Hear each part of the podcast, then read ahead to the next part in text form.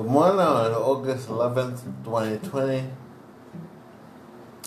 For another episode of It May Be a Good Time to Listen. Excuse me, this segment is called Don't Look Down and Don't Look Back. Don't look down and don't look back. Let's get started. When I was in my 20s, my late ex pastor used to tell me quite often don't look down and don't look back. I've never forgotten those words, even though sometimes I have a little trouble with the first half of that sentence. Nevertheless, it's great advice. Hold your head up and don't long for your past life or even take a glance at it for old time's sake. Remember Lot's wife? Or even look back because you think something important is back there and somehow you can go get it. No, you can't. Now, as different and uncertain and strange things have become, now is not the time to question God's ways. He's obviously working out something. So let's let him finish it. Here's some scriptures on perseverance. On perseverance. Looking down and looking back. Perseverance. James chapter 1, verse 2 and 4. 2 to 4. From the NIV. Consider it pure joy, my brothers and sisters, whenever you face trials of many kinds because you know that the testing of your faith produces perseverance. Let perseverance finish its work, so that you may be mature, may be mature and complete, not lacking anything. That's right. So, it may be hard to consider joy when you face a trial, of tribulation, but it's the testing of your faith. And boy, my faith been tested for the last I don't know how many years. But nevertheless, your faith has to be strong, especially in these last days. If you're going to stand for Christ, you have to be a rock. It's not going to happen overnight. But you got to keep pressing on. That's what perseverance is. You got to have patience. Another one, Romans chapter 5, verse 1 to 5 from the NIV.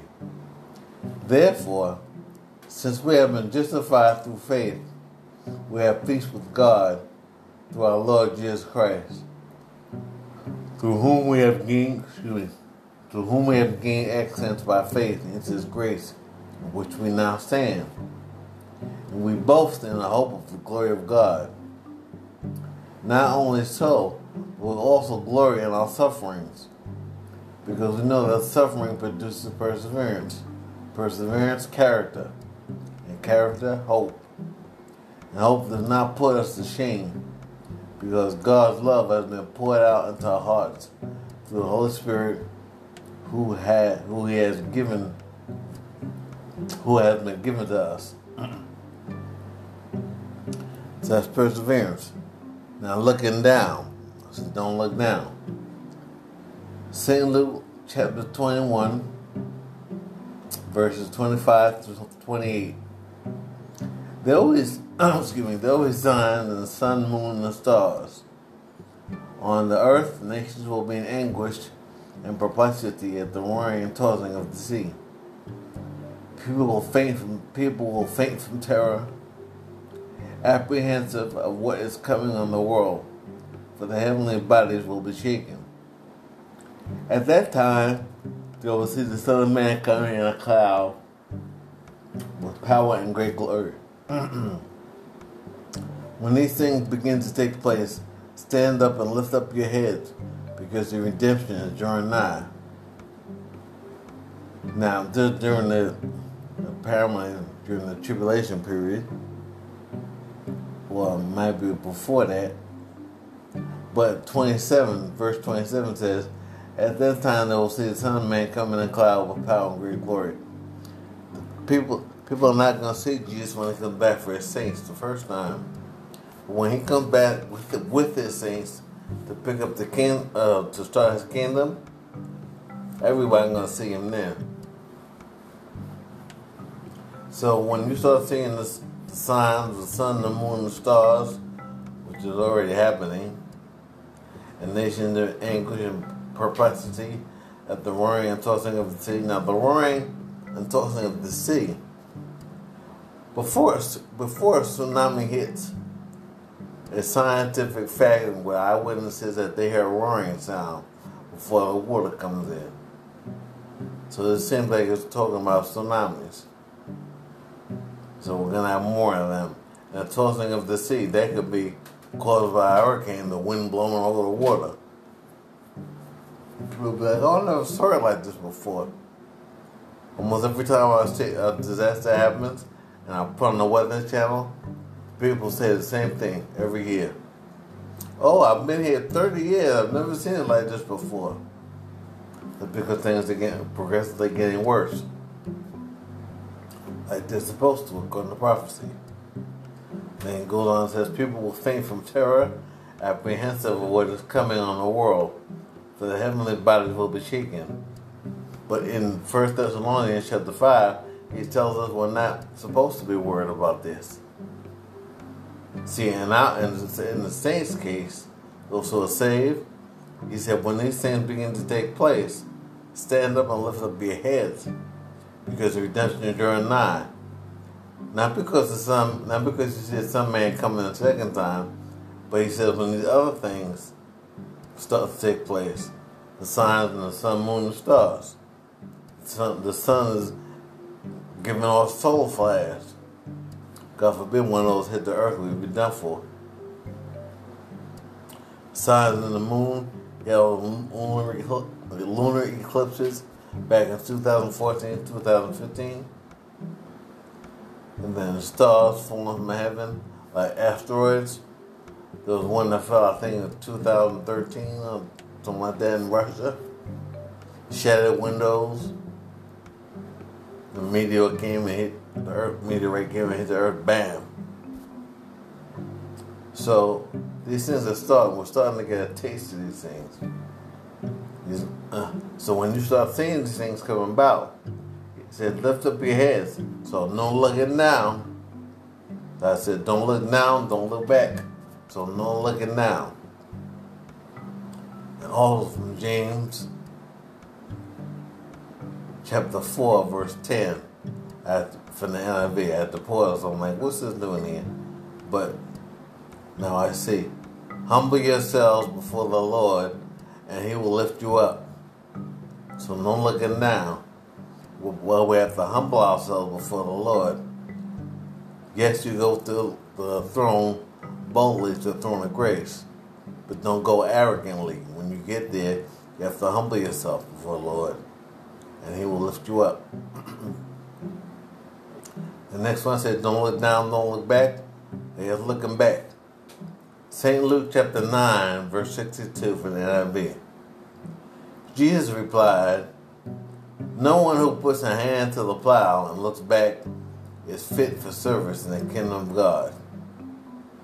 Now, that may be hard for some people to swallow, but the bottom line, I always use the, the example of cutting your grass and mowing the lawn. If you you gotta look straight in front of you if you're gonna cut the grass straight. You can't turn around behind you. You're not gonna mow a straight line. You're gonna be all over the place. So in spiritual race, if you're looking back at your whole life and you're like, boy, I sure wish I was back there. I sure had a lot of fun back there. I'm, I'm, I wish I can go back there and do that again. Mentally, you're still there. So you can't say, I'm going to follow Jesus, but you keep looking back your whole life. He says you're not fit for service in the kingdom of God. He wants all of us. He doesn't want part of us or a portion of us. He wants all of us to be dedicated and committed to Him. So Jesus replied, once again to St. Luke chapter 9, verse 62 from the NIV. Jesus replied, No one who puts their hands to the plow and looks back is fit for service in the kingdom of God. So let's remember that. You, can, you can't have a little bit of both. You can't have the world and Jesus at the same time. It's not going to work. All right, Romans chapter 6, verse 20 and verse 20 to 22 for the Talking saints. When you were slaves to sin, you were free from the obligation to do right. And what was the result? You are now ashamed of the things you used to do, things that end in eternal doom. But now you are free from the power of sin and have become slaves to God. Now you do those things that lead to holiness and result in eternal life. Know people don't like the word slaves, so you can use the word servants. I'm not to go into the thing about what a slave was back then. It's in, it's in Exodus. The, the way slaves were treated, uh, the way the Egyptians treated the Jews, and the way the whites treated the blacks in the, in the 17th century, totally different. If you read the book of Exodus, you see what a, a servant was, what a slave was back then. Totally different. The way they treated each other, night and day. During this I wish I could that. Maybe one day I'll do it, but not now. During these rough times, we need to encourage one another, not tear each other apart. Yet, though individually there will be times we'll have to encourage ourselves on Lord. Like when David had to do it in 1 Samuel chapter 30, verses 1 to 6. This is from the King James. And it came to pass when David and his men would come to Ziklag and smitten Ziklag and burned it with fire. I think I think something's wrong. Let me get the Bible because uh, I may have inadvertently got rid of my line by mistake. Doesn't sound right. So bear with me. I said First Samuel chapter 30, verses 1 to 6. Yep. I sure did I sure did get rid of something by mistake. And it came to pass when David and his men would come to Ziklag on the third day that the Amalekites had invaded the south and, and Ziklag and smitten Ziklag and burned it with fire. Had taken the women captives that were therein. They didn't slew, they didn't kill them, not any of them, either great or small, but carried them away and went on their way. So David and his men came to the city, and behold, it was burned with fire, and their wives and their sons and their daughters were taken captives. They were gone. Then David and the people that were with them lifted up their voice and wept, and they, they cried until they had no more power to weep. And David's two wives were taken captives. Ahinoam, the Jezreelitess, and Abigail, the wife of Nabal the Carmelite. Now she wasn't still married to Nabal. Nabal was dead this time. And David was greatly distressed, for the people spake of stoning him, because the soul of all people was grieved, every man for his sons and for his daughters. But David encouraged himself in the Lord his God. Mm. See, sometimes you have to encourage yourself in this race. There's not always going to be somebody around to lift you up. And there may be a lot of trouble all around you, you have nobody positive to help lift you up. Everybody around you might be just as sad as you are. So you might have to encourage yourself. So don't let down. Your help is up. Here's Psalms 121, verse 1 and 2 from the NIV. I lift up my eyes to the mountains. Where does my help come from? My help comes from the Lord, the maker of heaven and earth. That's right. And don't look back. Like a person named Demas did. The second Timothy chapter four, verse ten A from the NIV. Demas Paul saying, Demas has deserted me because he loves the things of this life and has gone to Thessalonica. So Demas done cut out on him because he was there to be help, but he loved the world too much. So don't look back like Demas did. Nothing can be gained by looking down on the ground, and nothing can be gained by looking back. In 1 Corinthians chapter 15, verse 1 to 2 for the NIV. That's why everything I say, I try to back up a Bible so you just, just don't think I'm talking off the top of my head. All right, 1 Corinthians chapter 15, verse 1 and 2 for the NIV. Now, brothers and sisters, I want to remind you of the gospel I preached to you. This is Paul. I'll start again. This is Paul talking. Now, brothers and sisters, I want to remind you of the gospel I preached to you which you received and on which you haven't taken your stand. By this gospel you are saved, if you hold firmly to the word I preach to you. Otherwise, you have believed in vain. Now, nobody wants to hear that. So, you if you're standing in this gospel, make sure you stand in it. Don't waver. Don't be half in and half out be all the way in. He said, if you don't hold firmly to the end, or if you don't hold firm to the word that was preached to you, then all I believe in you did in vain. It wasn't worth nothing. You have to stick with it. Then what should I offer to God, you may ask? But we can't earn or work to earn salvation or His grace. It's a free gift given upon confession and complete surrender. So all anyone can do what it says in Romans 12 and 1 from the King James. I beseech you, that means I beg you. I beg you, therefore, brethren, by the mercies of God, that you present your bodies a living sacrifice, holy, acceptable unto God, which is your reasonable service. So it's the least we could do since we can't ever possibly pay him back for all he's done for us. Other versions may say something like, This is your true and proper worship. So, therefore, by offering ourselves back to God as a living sacrifice and holy, that's proper worship. Not just going to a building, lifting up our hands and crying at a praise and worship song. It's more than that. It's a life. Now, until we as a church body confess and completely surrender to God, we're singing in vain. Oh, I don't believe that. All right? St. Matthew chapter 7, verse 21 from the NLT. Not everyone who calls out to me, Lord, Lord, will enter the kingdom of heaven.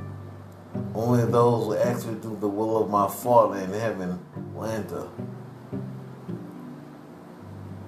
Well, to me, that's the scariest verse in the Bible. That's scarier. I said this before.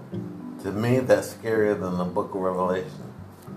Because, see, the book of Revelation, most of, most of it, the saints are not here. This is a person who doesn't make the, the rapture and the great white throne judgment.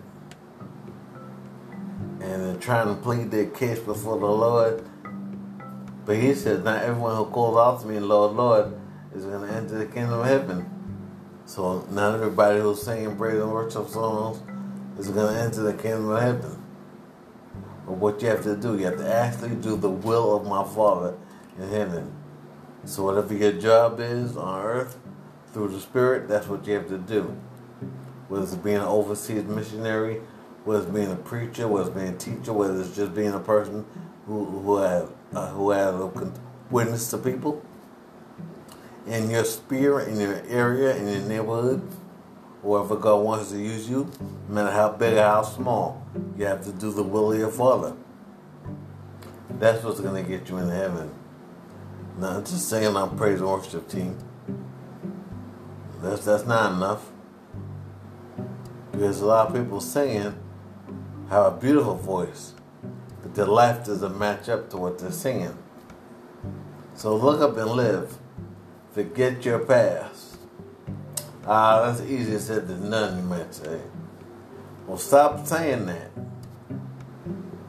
That becomes a hindrance to deliverance. Because now, when you pray about that thing you are having trouble with, faith is no longer the first thing in your mind. But potential failure is. You get on your knees, the first thing you say is, ah, I know, I want this. I know I want God to do that in my life, but that's easier said than done. The more you keep saying that, that becomes a hindrance to your faith. So now that's the first thing you think of when you get on your knees. Potential failure. It never helps me.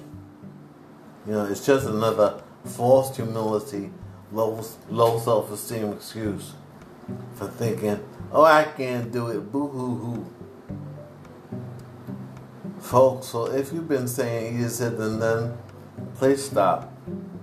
You may think it's a plausible thing to say to show imperfection, but it leads to a lax idea of victory.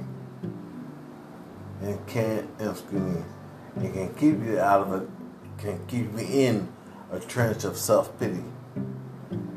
Let me say that again. So, folks, if you've been saying easier said than done, please stop. You may think it's a plausible thing to say to show imperfection, but it leads to a lax idea of victory and can keep you in a trench of self pity. So don't look down and don't look back. God bless you and have a smile upon you. In Jesus' name. Come on, folks, we gotta get this together. Lord's coming back soon.